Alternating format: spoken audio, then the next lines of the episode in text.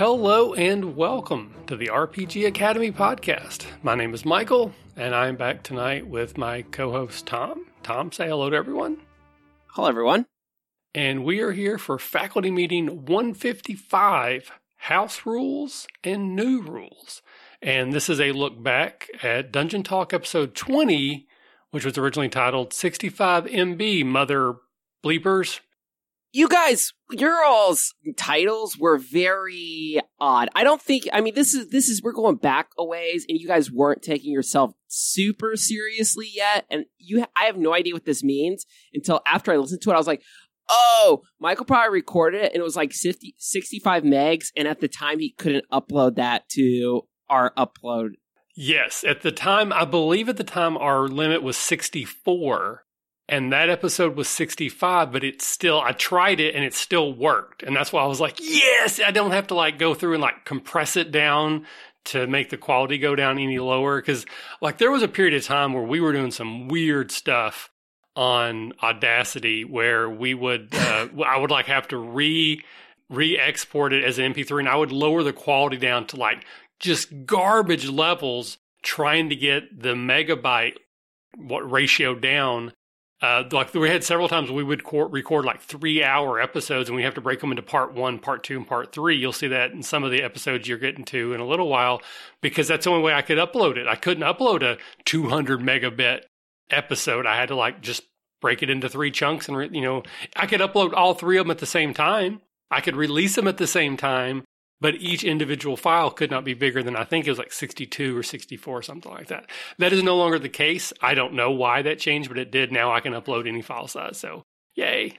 Okay, well, that's the explanation for the title. Yes. Quickly, new patrons. We don't have any new patrons this week, which is sad, but this is the first time in a while we haven't, so that's still very exciting. And our patron of the week is actually Sandy.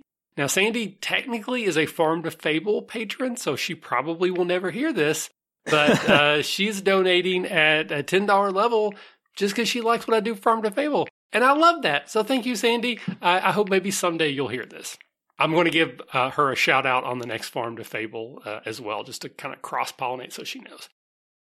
So before we get into the show, we always like to take a moment, take a step back, and say why we are here.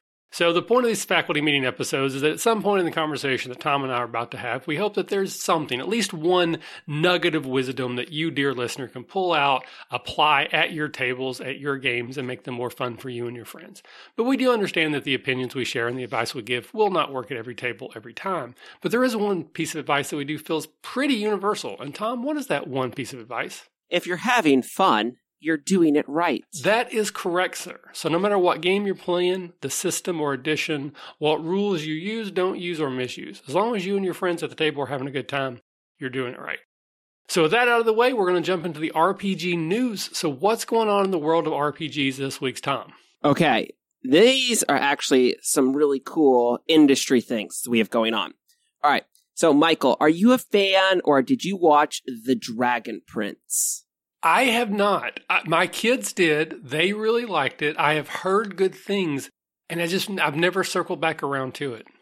Okay, so I really enjoyed this show. All right, my kids love this show, and uh, a while back, the Tales of Xadia role playing game was announced, but everybody was like, "When is this coming? We don't know what this is." It's done by the Cortex. It's going to yep. be done by Cortex Prime, and it's being done by the Cortex team, like the official Cortex team. And they finally announced that it's going to release on March 29th. So you can pre order it now. All right. What's so interesting about this is one, it's not going to Kickstarter and Cortex is real. Yeah, so they're relying on their fan base and the strength of the Dragon Prince license over the Kickstarter marketing madness. This is interesting because there's been a lot of complaints recently about how larger companies don't need Kickstarter, right. all right? Such as Free League, for example, was the big one with the One Ring. People are like, why is Free League going to Kickstarter? A host of other people who do it too. So Cortex is like, hey, we think that we can make money and not pay, give Kickstarter their cut and just do it based on the strength of the license, similar to what Avatar the role playing game did because we all know that did absolute re- ludicrous numbers on Kickstarter. It was like 9 million something, right? Yeah, like nine and a half million. And that is all thanks to the license. All right. So the other interesting thing to think about with this game is this is a licensed game that's not using D&D 5e. So there's been a lot of talk recently on our podcast, on Twitter. Everyone is talking about the glut of D&D IP games right now. So let's not forget, we just talked about Avatar. They did massive numbers with Powered by the Apocalypse. Yep. And it, it'll be interesting to see how Cortex does with Tales of Xadia. The thing that is going to be that kind of we don't see the numbers though Right. because it's not going to be Kickstarter. So we are never going to really know unless they release it or if they immediately start getting gobbling up other licenses. Well, th- there's already a He-Man license. I know that was announced a while ago, um, back right around the time that the Revelations show would hit Netflix. That's also Yep. Cortex Prime that they're working on that. So it'd be interesting if maybe Tales of Xadia doesn't go to Kickstarter, but then He-Man does. Maybe that might tell us something.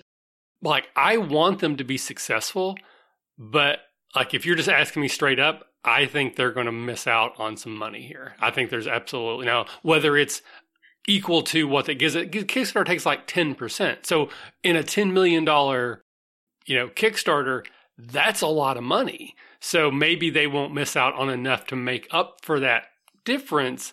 But I do think they're going to leave some money, quote unquote, on the table by not going to Kickstarter. Because even though you have that strength of the license, Kickstarter is a place where people can gather.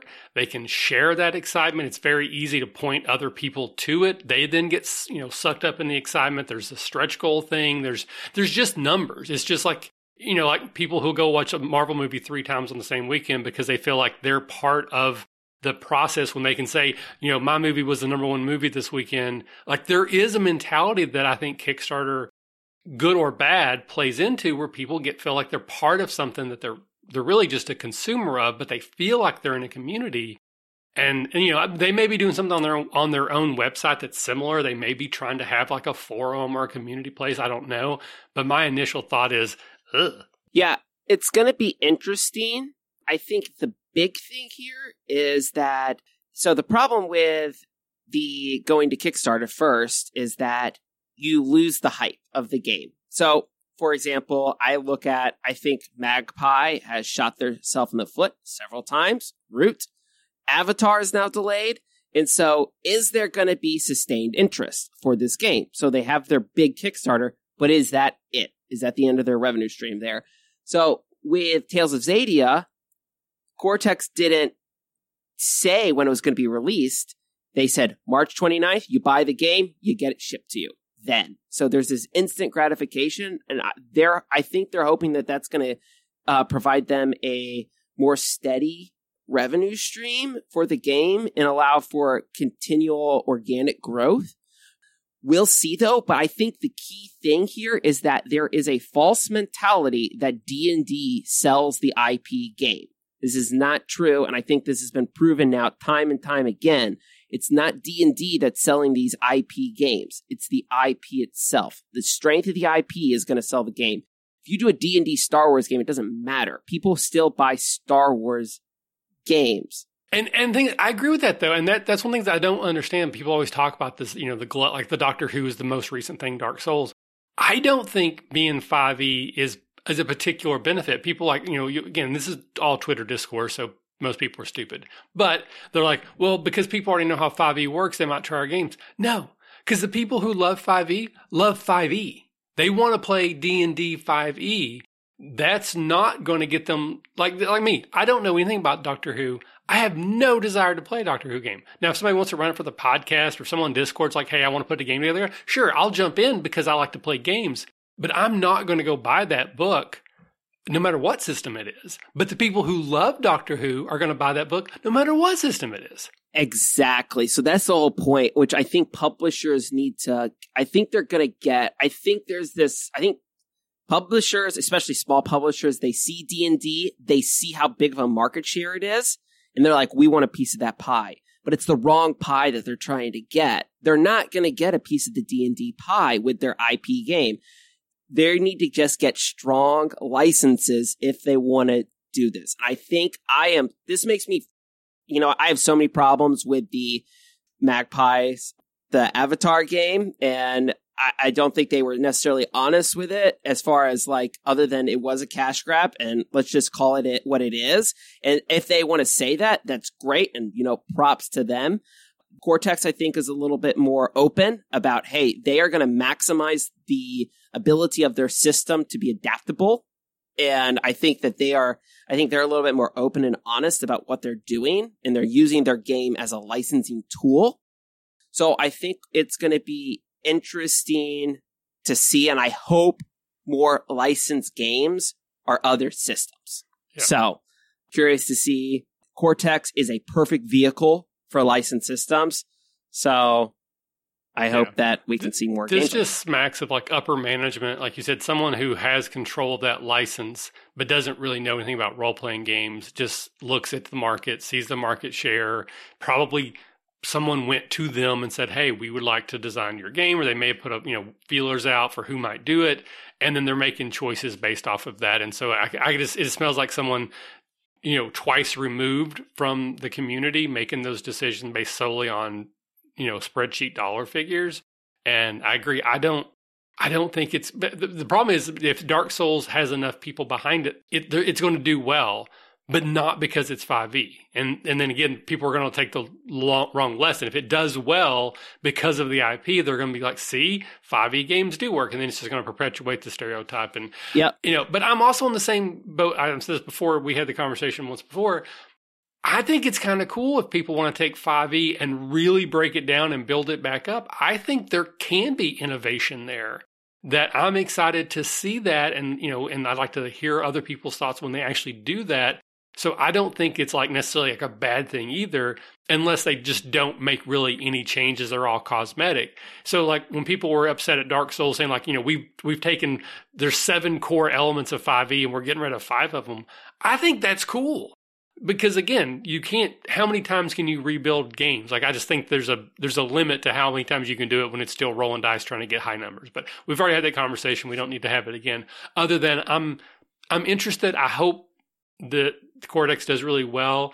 I we have a trial of it not too long ago. We did a Marvel Super Heroic, which is actually a dead system. But if anyone's interested in Cortex, that is very similar to Cortex Prime. And so if you have any interest, I'll actually probably link that in the show notes. If you want to listen to it, you can hear us play a game and kind of get an idea of how Cortex works. So you also did Firefly. I hope it does well.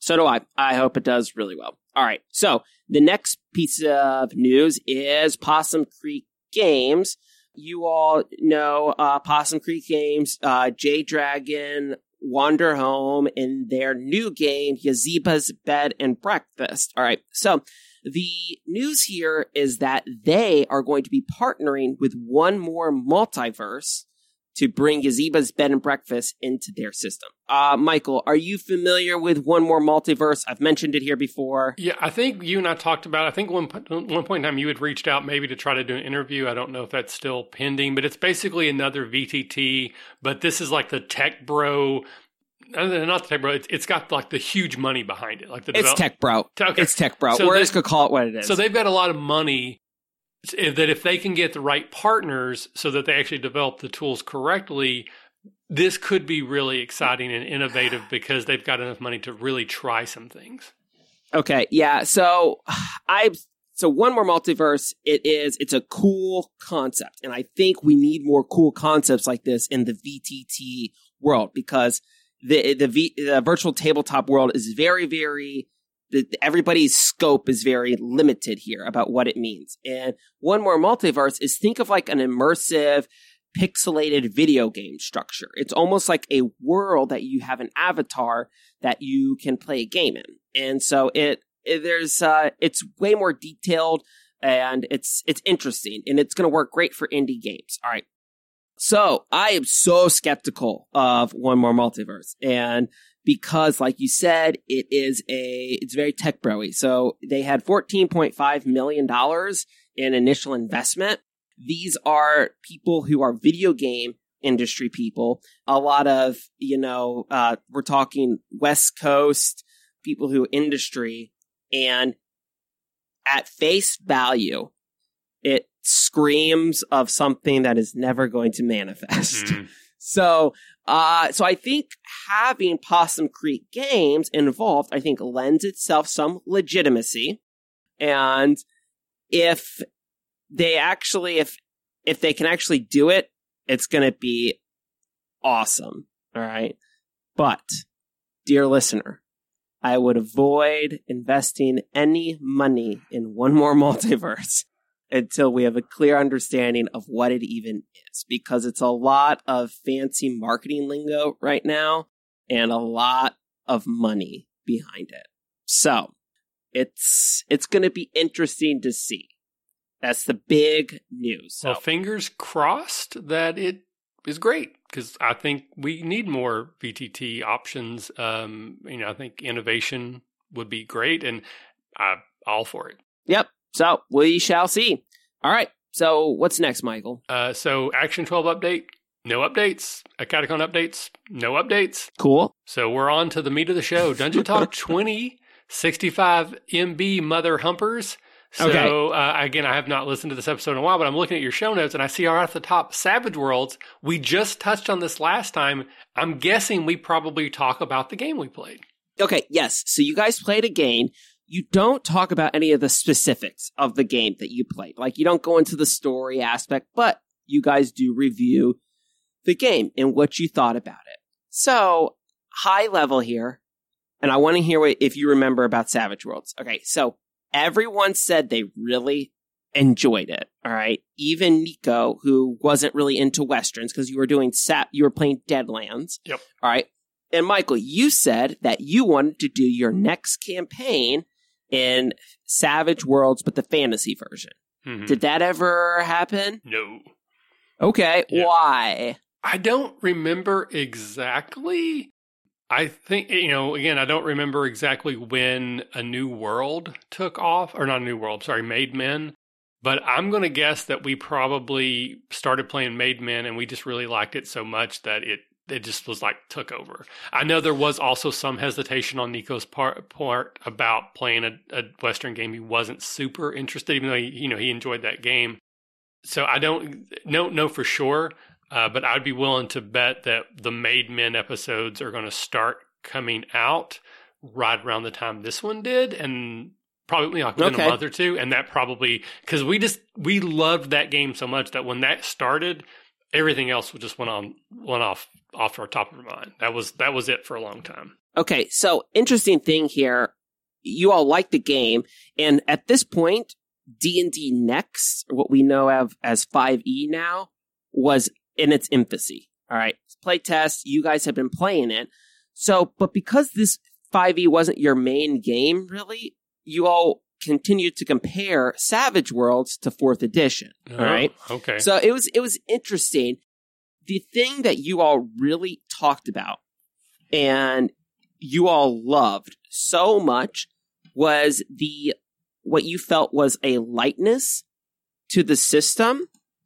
So it allowed you all to role play better because you all didn't feel like you were constrained by your character. All right. So, and the big thing had to deal with combat. And I wanted to touch on this. My, you stated, Michael, that you don't like D and D hit points. All right. That how hit points work. But you loved how Savage Worlds worked because your character got weaker. So as you took damage in Savage Worlds, you became less, uh, you did, you dealt less damage Yep. in Savage Worlds. Do you, what, what, hold on. What's the deal with you hating something that's D and D? Okay, so quickly, so the very first episode of Made Men's, it looks like it Made Men. It looks like it came out in came out in November. We're talking six months separation, but I believe that we recorded that much earlier, and probably by the time we got around to editing. So I still think that's probably was the biggest influence as we went to Made Men. So I'm going to say right now that I have completely reversed my opinions about both of these two topics. I am now no longer a fan of how Savage Worlds deals hit points because you get into the death spiral that when you get weaker, it's harder to recover and you just die because you, s- can't. s- spend your bennies. Well, but if you may not have them. So yeah, I So yeah, I, I, mean, I like Savage World. It's still a really fun system, but that's the one thing that I actually homebrewed one of the few times when we played it later is that if you didn't recover from a stun at the end of your first turn, you automatically did the next. So basically, there's like well, you only had the one turn because I think the death spiral thing is gets it gets too deadly.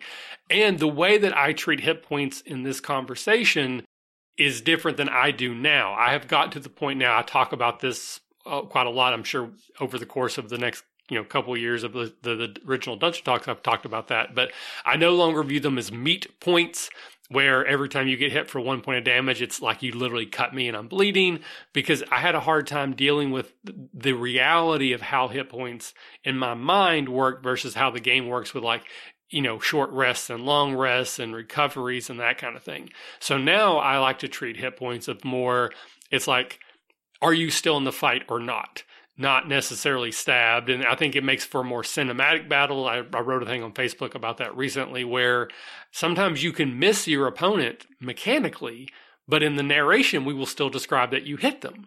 Or you can hit them mechanically so they lose hit points, but in the narration, we might describe it as them blocking it with their shield or, or jumping out of the way. But the effort of dodging actually causes, you know, like you twist your ankle. So the hit points I, have kind of changed the way that I view them. So I would say I'm pretty much 180% degree on both of these topics at this point, which I think is interesting to, to see that some things have changed. That sounds so mentally taxing to think of hit points that way. I think when I play D&D, combat to me is very video gamey. So not in the sense of like everything is structured like a video game, but we treat the action like a video game. This is how I, this is how I've done it and my players do it is when you get hit in D&D, yeah, you get hit, but it doesn't really do anything. You know, like in a video game, your character still functions just as fine until you hit zero and then you're just dead. And so that's kind of, eh, that works for us. I see what you're saying though, from a role playing aspect. Yeah, I think it makes combat very like when you when you kind of realize that it's just it makes it really easy to have cinematic combat, uh, which I don't know that D and D does well, quote unquote, out of the box. But that basically opens up so that you can describe your combat however you want. It's just whether or not you actually lose hit points. So if you don't think of hit points as like physically blood or guts coming out, but you're just, you know, it's like a box like you have less energy, you're wounded, you're taking bumps and bruises. I just think it adds a whole new element and dimension to, to the way I can describe combat because I don't have to think of, well, you missed me. So that means you didn't hit me at all. Like you, like you shot your arrow, uh, you know, it went over my head and into the forest. Well, no, your arrow could be stuck in my shield or it could be stuck in my armor. It just didn't penetrate enough to hurt me, but it's like there's an arrow sticking out of me. And that may be like, like obvious. Like there might be people listening who are like, yeah, dummy. But for me, that's not how I viewed it for a long time. It was very binary. Like a hit was a hit, a miss was a miss. And when I got away from that concept, I think I can do a much better job describing battles in D&D cinematically, which is what I'm going for. So for me, it was revolutionary for me to come to this new ideology. Okay, so since you no longer like Savage Worlds, I right. say that. okay, all right. So, so since you are not necessarily a fan of the Savage Worlds damage system anymore, and you've come around to D&D, but kind of because you're kind of just kind of having to role play it. Um, and I'm all about I'm all about playing a game that does what you want it to do.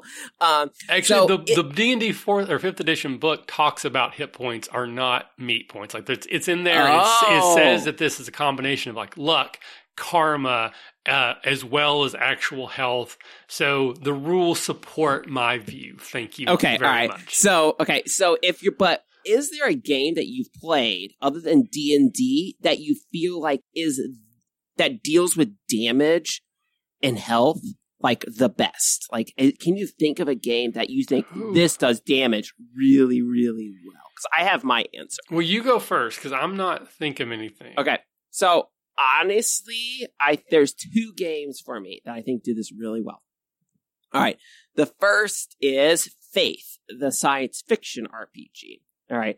The reason that I love how this does damage is that you have a very low number. It's just like D&D. All right. It's in the sense that in D&D you may have 40 hit points, but in Faith you have four hit points. All right.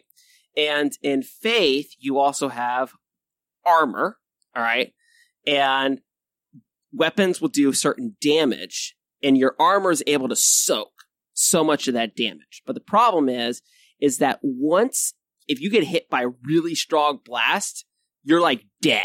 So your hit points don't even matter really. It's all about your armor. So this, but this game uses like lasers and like vibro blades and giant space cannons. So you're supposed to be like, so it's like, this is like, you are gonna die, like if you get hit. Where in D and D, yeah, you get stabbed by a sword.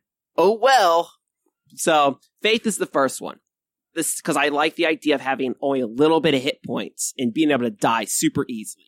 The other one is Forbidden Lands or the the Year Zero engine. All right, because the way this works is that your stats are your hit points. So you have your four attributes. All right, so your strength, uh, empathy, will, and agility. I think is the other one. And as you take damage, your strength score is going to go down. All right. It goes from one to five. Your strength score is also how many dice you're rolling when you're attacking.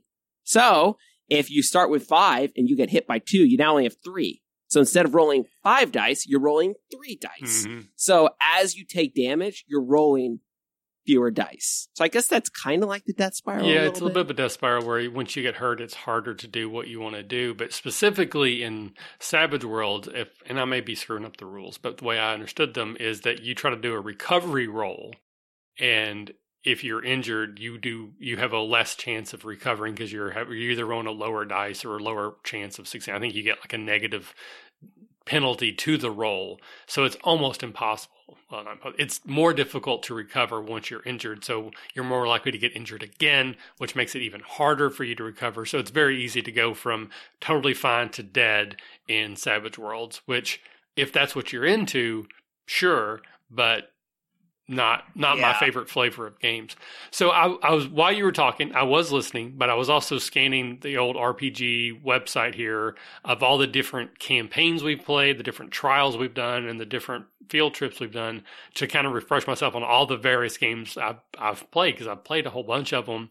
Some of these I don't specifically remember how the hit points work to actually say for sure.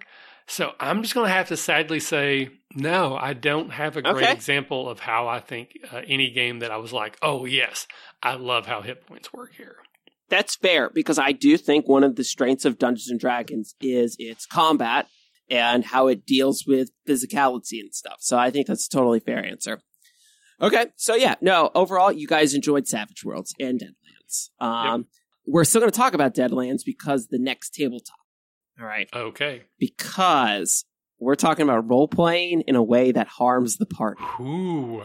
I remember what happened, and I also remember okay. coming up.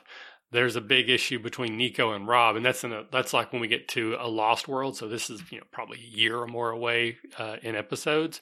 But yeah, there there was some cross purpose role playing that caused some hurt feelings, and this was minor compared to what we're going to okay. eventually. Okay, cool. Well, can you explain what? Do you remember what happened in this Deadlands game? That why this was a topic? Yes, well, I think so. I, my memory is so part of this Deadlands game, which again, if anyone isn't familiar, basically you're playing in what's called the Weird West. So it's an alternate history of of the U.S. and the world where this ghost rock type of thing was found and like spirits awaken. You have like uh, you know scientists who can create like wild inventions and like shoot laser beams and like part of california broke off into the the uh, the, the ocean. So it's a very different version of the us in the 1800s but you still have a lot of you know cowboy motif on top of it.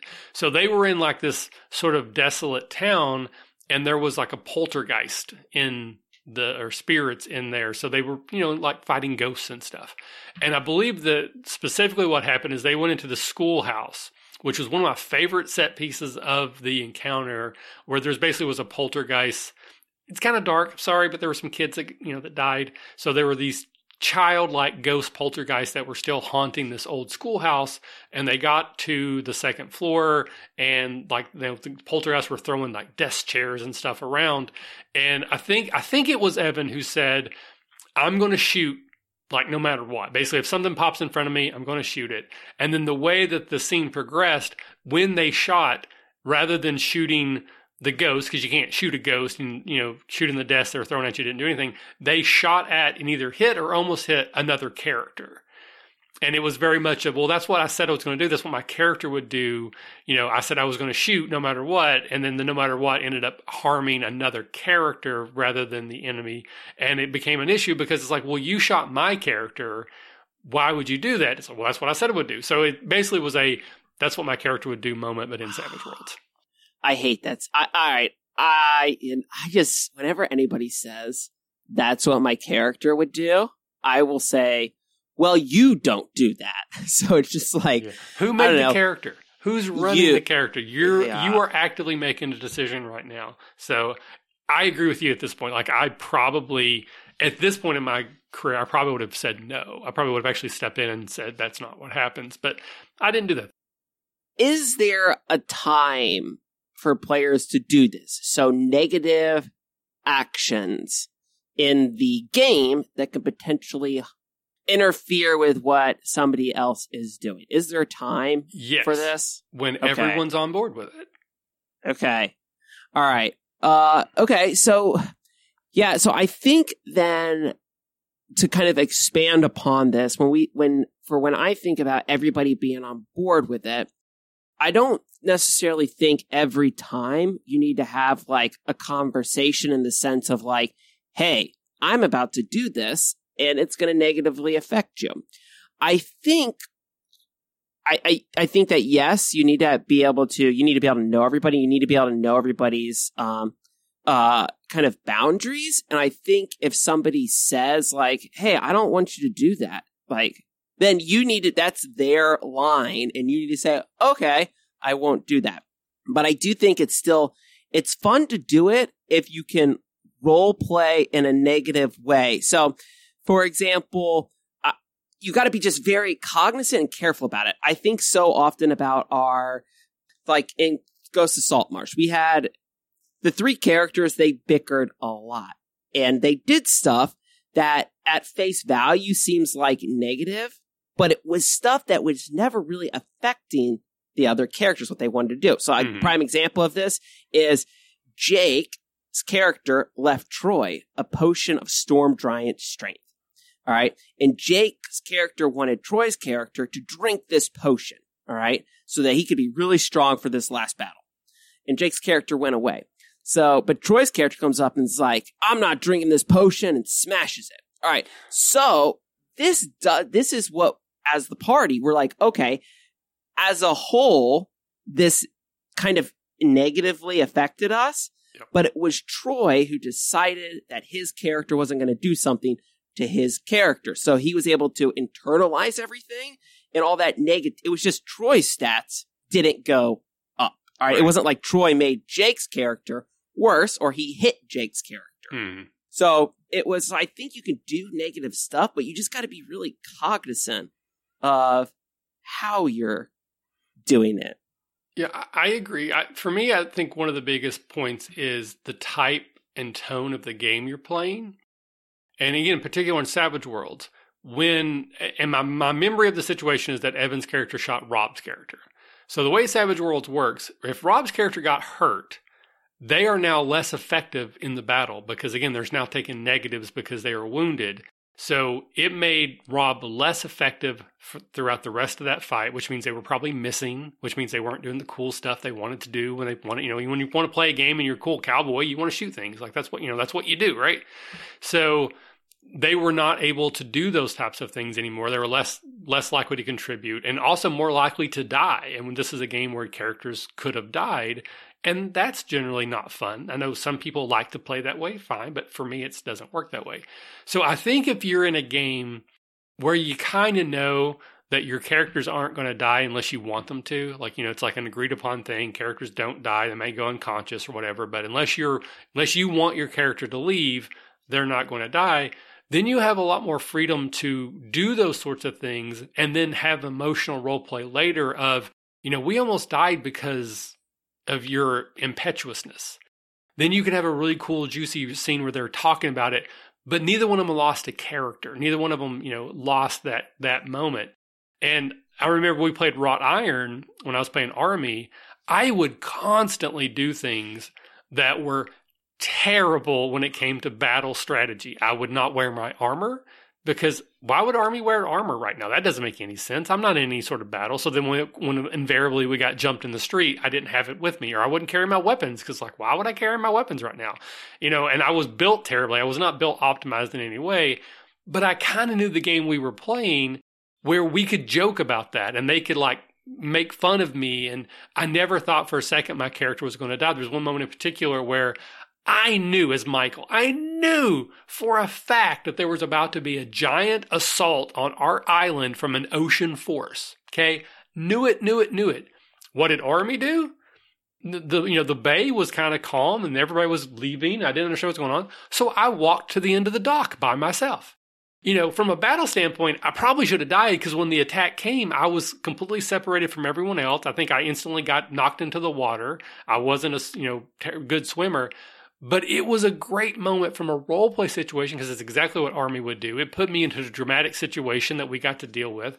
So in that game, me making the types of decisions that would have gotten myself killed and possibly negatively affected everyone else's character would have been the wrong thing to do. In that game, it was exactly the right thing to do. Yeah, no, I think yeah, it's all dependent on the game, the character, and you gotta be yeah, you gotta be so careful don't do it all the time either, because then it just gets annoying. And you guys talk about this. Like, it's okay every once in a while for if during the middle of the battle, the fighters in the middle of a bunch of group of zombies, and the wizard decides he's going to drop a fireball on them. You know, F- yeah. the fighters in there. You know, it happens sometimes. But if every fight you're hitting the f- fighter with a fireball, that's going to annoy them like so much just don't be annoying. Like, yeah, I mean, don't be a jerk about it. Like, again, it can be fun on occasion because it can lead to some juicy role play, uh, which is what I want. But yeah, I mean, but the fighters like don't do that. Then at some point, if you continue to do it, you are just being an instigator and kind of being a jerk out of, you know, for really no good reason. Okay. So I, the next segment you guys had was mailbag. And I don't know what to say about this mailbag because you guys definitely wrote this question. You are wrong, sir. You oh, are really? 100% wrong. As I saw this in your notes, I actually went and found the email oh. in my uh, in basket and I sent it back to myself so it would be near the top. We got this question from Christian Pritchard who I believe was like a music major and he wanted to do a music based puzzle, but he was concerned that no one else in his party would understand the like the notes A B C D type of thing. Uh, and so we had actually uh, answered his question. We tried to do a forum back in the day. It didn't work very well, but we were trying to push people to write questions there, and we already answered the question. And so the only email I actually have from him is the follow up question. I don't have the original question, but I know this is him because it's music based uh, question from like when when did he send this? Uh, this is so funny. Because, June eleventh, twenty thirteen, is when I got that email. Okay, this is so funny because when you're reading this question, all right. So I know that I guess Evan does music, right? Yep. Evan knew music, so I was like, oh, Evan's asking this question. All right. And then the other thing is, then you're like, then at one point you're like, yeah, I don't remember this person's name. And then, and then at another point, you're like, oh, I really like this puzzle. I was like, oh, this is something that happened in your all's game that Evan was running. Yeah. You, you can't remember his name because you guys weren't smart enough to come up with a name. Probably beforehand. I've deleted the original email because I only have the second follow up. So I bet I just deleted his email and I really couldn't remember it.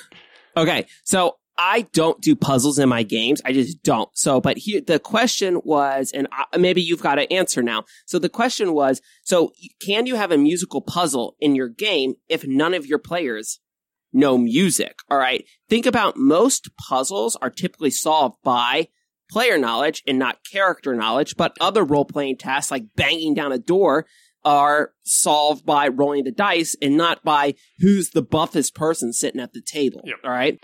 So, can how do you handle this stuff like puzzles that rely on actual player fortitude? And when do you just tell them, ah, you roll the dice, you solve the puzzle? So we've talked about this, and we probably will talk about this multiple times throughout the, the series that we're kind of re-looking at. And I, I think basically what I've come down to is I still like puzzles and riddles in the game. I think they can be a lot of fun for me as a player. I like them uh, as a DM. I want my players to feel smart and and uh, you know come up with a solution.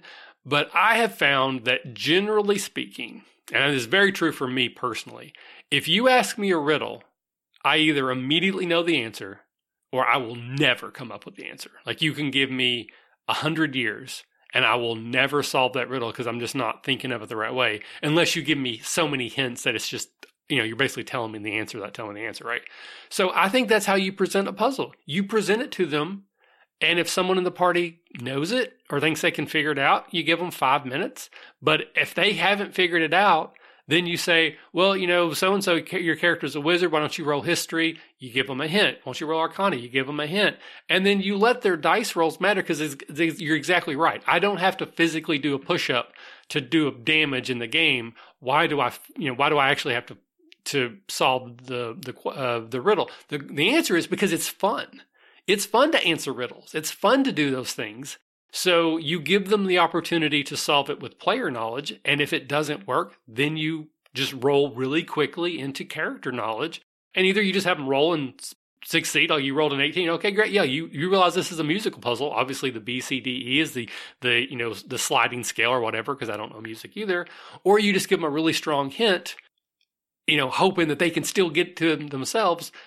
Whatever's the most fun at the table. But that would be me. You start, if players know it, great go to the dice, start with a hint. If that doesn't do it, then you just give them the answer based off the rolls, or or not, or you know you change the scenario based off of the rolls. So what about you? You don't use them, so what do you think about that solution? I hate puzzles. I don't have an answer to this. Puzzles, like you said, they're fun, Michael. They are not fun for me, so I am not doing So, it right. Let me ask you a riddle. What begins with the T, ends with the T, and has T in the middle? See, I don't know, and it just frustrates me that I don't know this. All right. So, what? All right, what is it? It's a teapot.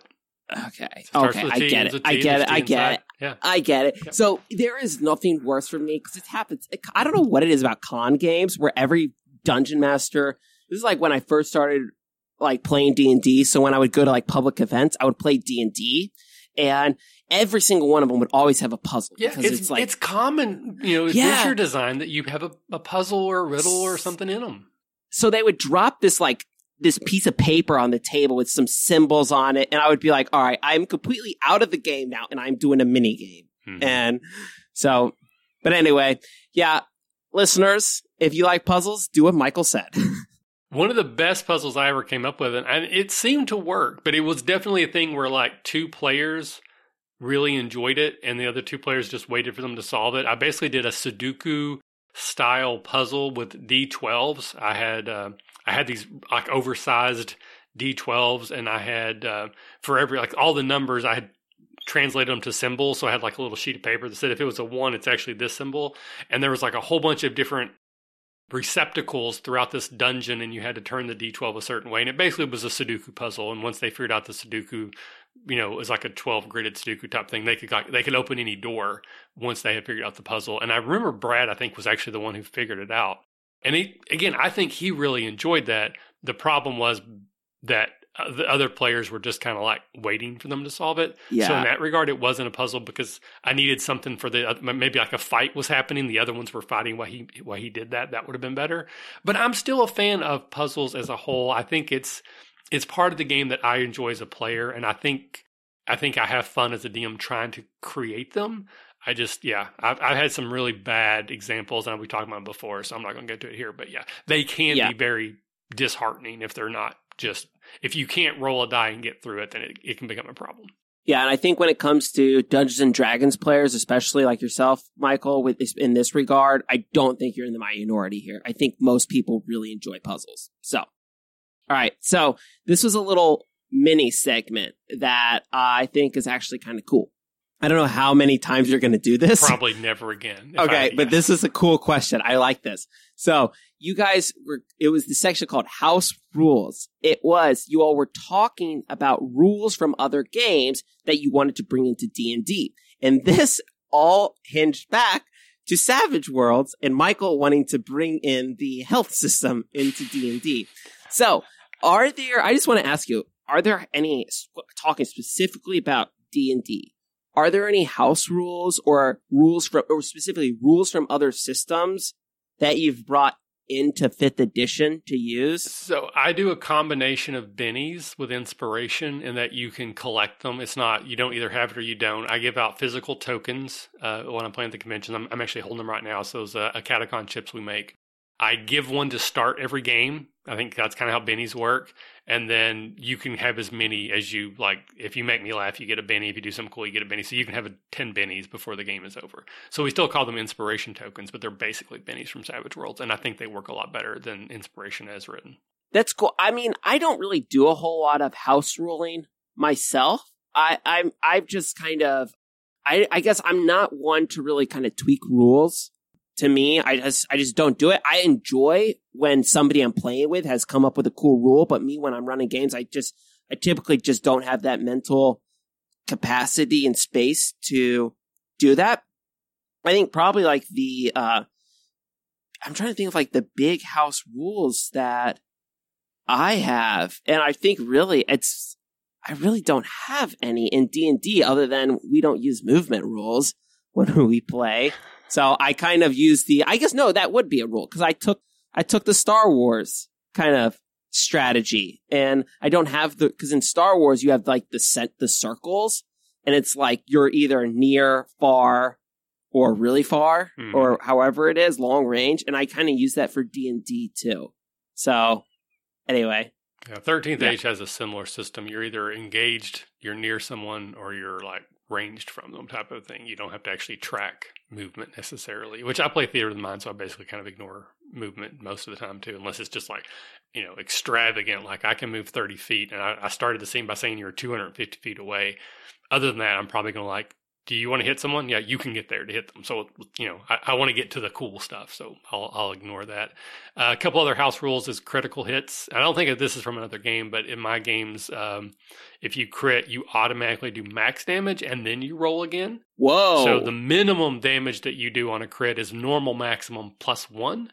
And the most you can do is actual double. Because I've had so many times where you roll that critical hit and then you roll two ones on damage. And it's just like, wah, wah. So I don't like that. So yeah, so so crits are pretty powerful, and then hit points. You get maximum at first level, which I think that's either like a standard rule or a pretty common alternate rule. Yeah. Uh, but then from then on, you can roll for your hit points. But if you roll less than the average, you can take the average. So there's no okay, penalty cool. on hit points, but there is a possibility of. So you can get some variance between different classes, and if you know, or if you same characters if you roll uh, which is funny because I don't do a lot of combat. And you can almost not never die in my games, but I'm kind of generous on the hit point. Okay, no, that's cool. Yeah, like I think, um, let us know if you have any interesting house rules. And that, yeah, shoot us an email and tell us them. Uh, yeah. Or if well, also like, the the hit point thing. If there's a a game that you think handles hit points just yeah. really well, please let us know that as well. Just email us the RPG Academy at gmail.com. If you have any questions for us, like this, uh, again, we want to start doing a regular mailbag segment. Email the show, the RPG Academy at gmail.com. Uh, and especially send us real questions. We, we haven't made any up so far that we've been doing this. We have not. But uh, we might have to if we don't get them. But we did get some questions this time.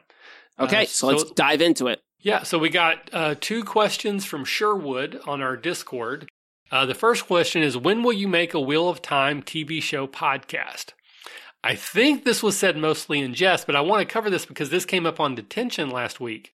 We had Kevin on from Game Not Heroes, and he's a bigger fan of the books than I am. He's he's you know I like the books, but he loves the books, and he has not finished the show yet. And I told him, once he finishes it, we need to have another conversation. We've decided we're actually going to do that as a Patreon bonus podcast. So he's currently he's he sent me a message. He's currently finishing the series. Once he's done, we're going to do just one show where we talk about the entire series, you know, good and bad. So I'm not going to do like Wheel of Time like I'm doing Smallville, but we are going to do a, a one episode, one off bonus Patreon episode about the Wheel of Time season one. Okay, that's cool. Uh, secondly, this is the kind of the real question. Um, Sherwood said that they were about to wrap up a two year long Curse of Strahd campaign and are going to be moving into a Strixhaven, Strixhaven campaign. Same group, obviously new characters, and they were looking for any thoughts or suggestions on what to do to wrap up a campaign.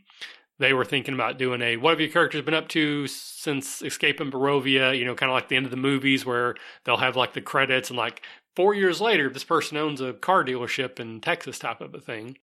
Uh, and then they go on to ask any thoughts about playing Strixhaven. So, like any suggestions okay. on how to get a Strixhaven game up. So, you played Strahd a couple times. So, what are your yes. thoughts on this? Um, just, I guess in general, the main question is ending a campaign. Like thoughts on how that should happen. Okay.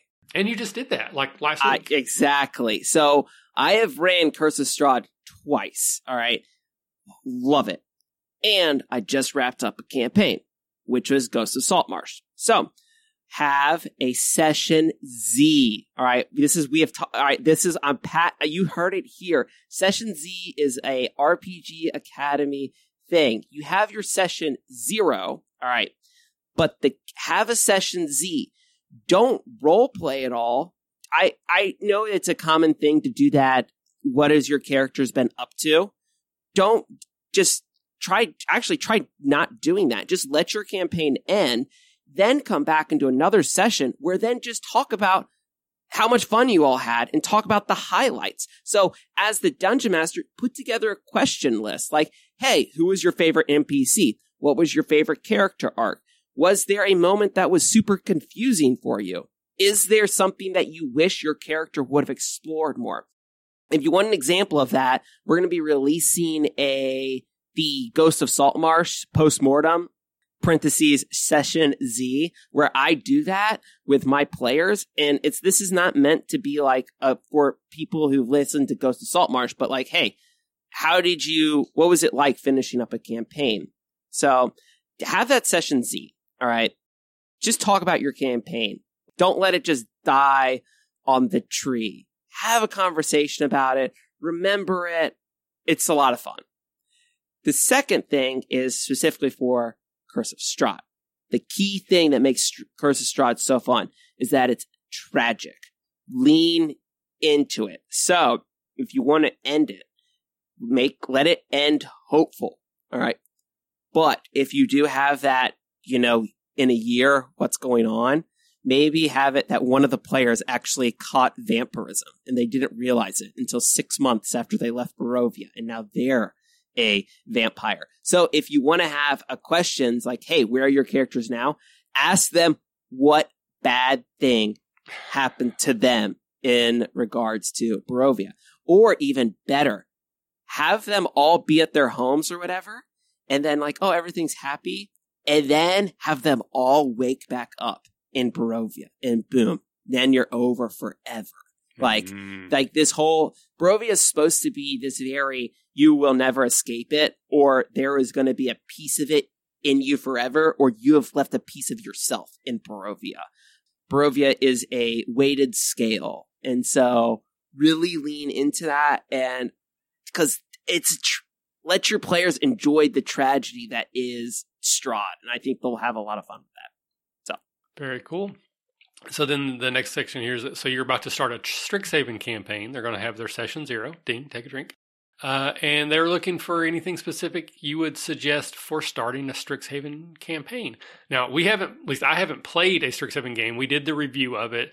Uh, we were both generally pretty positive on it from what I remember. Yeah, I really liked it. Uh, so I don't have a strong answer here, but do you have anything that you would say? Because I, I, know I think we talked a little bit about it in the review. I kind of remember, but I don't remember specifically what we said. But we talked a little bit about what we might do or some things we might change or like emphasize. But do you do you have any memory of specifics or anything here you just add? Yeah, I think for Strixhaven, what's so key is don't try to homebrew it a whole lot. It is really it's really strong on its own, and play it as it's written. I mean, it is, it's, I think it's a lot of, I think it's a lot of fun. I think a cool thing that you could potentially do is have your character, have the players pick just a world that they're from. Because remember, Strixhaven is like a, it's like in this multiverse kind of realm. So let them, and maybe this doesn't have anything to do with their character as a whole, but it's just something cool. So they could say, my character is from the Forgotten Realms, or my characters from Eberron, or my characters from Barovia. So let them, if especially if you all are really into D and D, like let them all pick a famous D and D world, and they're from there. Then you have this weird cohesiveness that uh, this kind of multiversal stuff going. I think that would be really cool with Strixhaven, and the book kind of tells you all this that hey, it's the characters could be from anywhere. So that's what I would do. I would say go watch the first season of The Magicians because one, it's an amazing TV show and it's kind of about a magic school, but it's not your Harry Potter.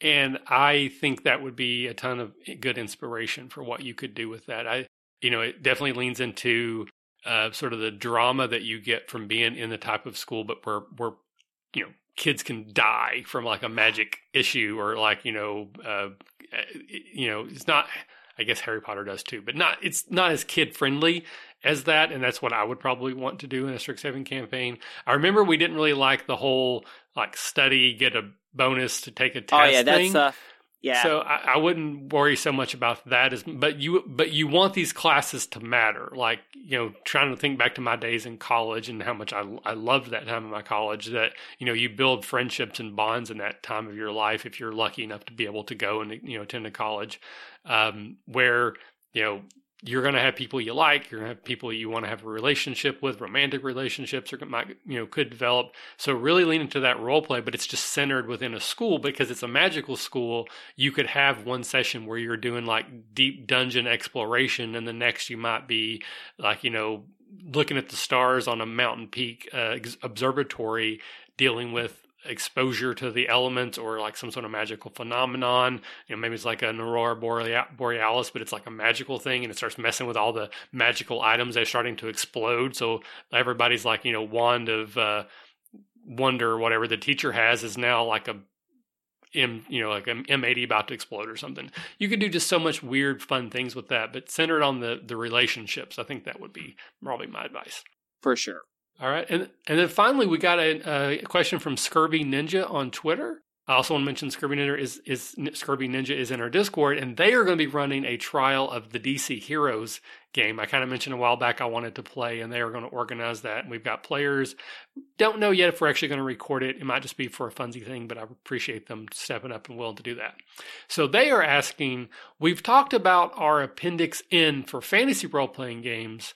But what about superhero RPGs? So if you're unfamiliar, Appendix N is in the original, I think it's the Dungeon Master's Guide for D&D, and it's a list of fantasy books that inspired Gygax to build the game that he did. So basically it's like suggested reading for fantasy. So Tom, if somebody's going to play in a superhero RPG, are there any like highly highly recommended books for someone to get inundated in the superhero worlds that they would be better to run a superhero RPG. Okay. So, the yes, there are specific books. All right, these are not the most famous books, but when it comes to role playing and doing a team role playing game, my favorite team book of all time is Secret Avengers by Ed Brubaker. All right. Mm. This is the coolest Avengers team ever. It's Moon Knight. It's Steve Rogers, leader of S.H.I.E.L.D. It's War Machine. It's Valkyrie. It's really good. All right. And I like this because it's a Avengers team that is made up of the most, and also Beast. It's like the most unlikely Avengers team. They don't mesh at all, which a lot of times that's what a role playing game is. You have all these characters that are so weird and so different. And you're like, how did these people come together? And that's why that book, Secret Avengers, awesome. Good choice. Another one is New Avengers. All right. This is going to give you your, this is another kind of around that same period. This was written by, um, I'm blanking on who it was written by now, but New Avengers, just look up New Avengers awesome stuff. And then if you're looking to do some like darker, like some Bronze Age superhero games, I would definitely recommend Frank Miller's Daredevil runs. Okay. Easily. It's what the show, the, the Marvel Netflix show is based off of. It's just, it, there's a lot of team elements there too because there's a good cast of NPCs there with between between Foggy and all of Daredevil's friends and stuff. So that's definitely key. And then also, if you want to get into like uh some DC stuff, I'm keep on recommending some team books. Is yep. Detective Comics. So that's uh the newer Detective Comics. So the Rebirth Detective Comics by Joshua Williamson were amazing because it's all Bat Family stuff. So it's all Batman and Robin and Batgirl and Duke and all these Nightwing, everybody working together. So team books.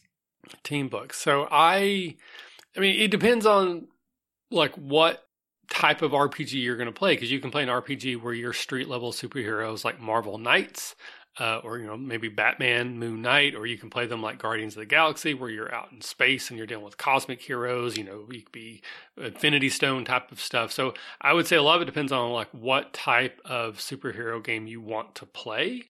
And then I would say go out and find all the DP7 comics from the uh, New Universe run in the 80s from Marvel uh, because I love them. No one else does, apparently. You've talked about these before. I love them. Uh, and it's basically sort of an X Men when they're in a world where X Men don't exist because normal people get superpowers and they just, you know, you have normal people drama, but you have superpowers. And I love it. It's great. Uh, but that, for me, particularly, that's the type of superheroes I like to run and play is more street level, you know, maybe getting up to like an Avengers sort of thing, but n- not cosmic, you know, power level. That's not particularly what I'm in for. So, uh, hopefully that was somewhat helpful. And I think that is it. So we will wrap things up there. As always, Tom, I appreciate you doing the heavy lifting and go back and re-listen to the old episodes and coming up with the with the outline and then also covering the news. Uh, if people want to come yell at you for your wrong bad opinions, where should they go? Uh, that is, uh, you can follow me on Twitter at Beskar Tom. Yes, it's Mandalorian Metal Tom. Come yell at me. Bring it. It's already been brought. Uh, as for myself, you can find me at the RPG uh, on um, the RPG Academy on Twitter. Man, my my mind just went blank there for a second. Uh, you can email show again. You can email the show again at the RPG Academy at gmail.com. Uh, please consider joining our Discord. Again, we have a ton of fun. We are going to be watching a movie this weekend and then having a Zoom after for our movie watch along.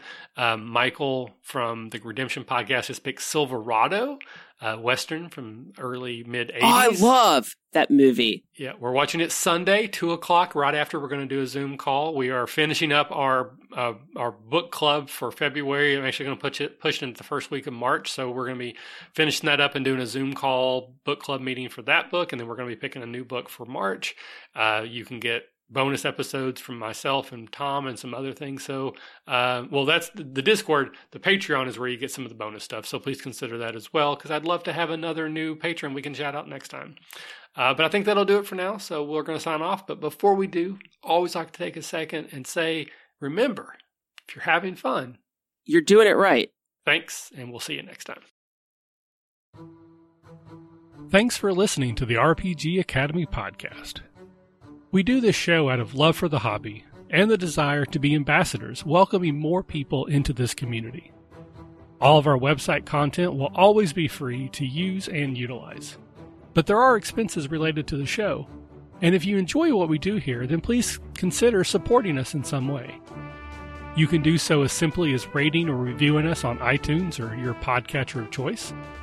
If you're going to purchase anything through Amazon or DriveThruRPG, consider using our affiliate links first, and then we'll get a small percentage sent back to us. You can do a single direct donation through PayPal using the paypal.me slash the RPG Academy, or consider joining our Patreon campaign at patreon.com slash the RPG Academy. And for a donation as low as $1 a month, you'll get access to lots of extra goodies, including bonus minisodes, invites to monthly one shot games, one sheet adventures, and more. Please consider following us on Twitter and Facebook, or join our Discord, where we like to try to keep the conversation going with our fans as best we can, and are always looking to talk and chat more. Or do none of that.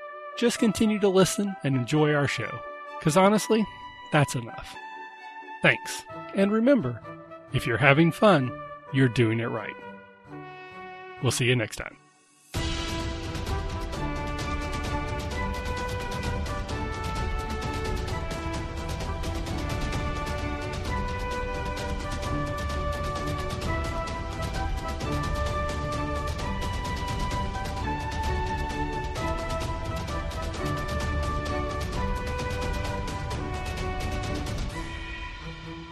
The music used for our intro and outro is Fly a Kite by Spectacular Sound Productions, used under the Creative Commons Attribution Share Alike license.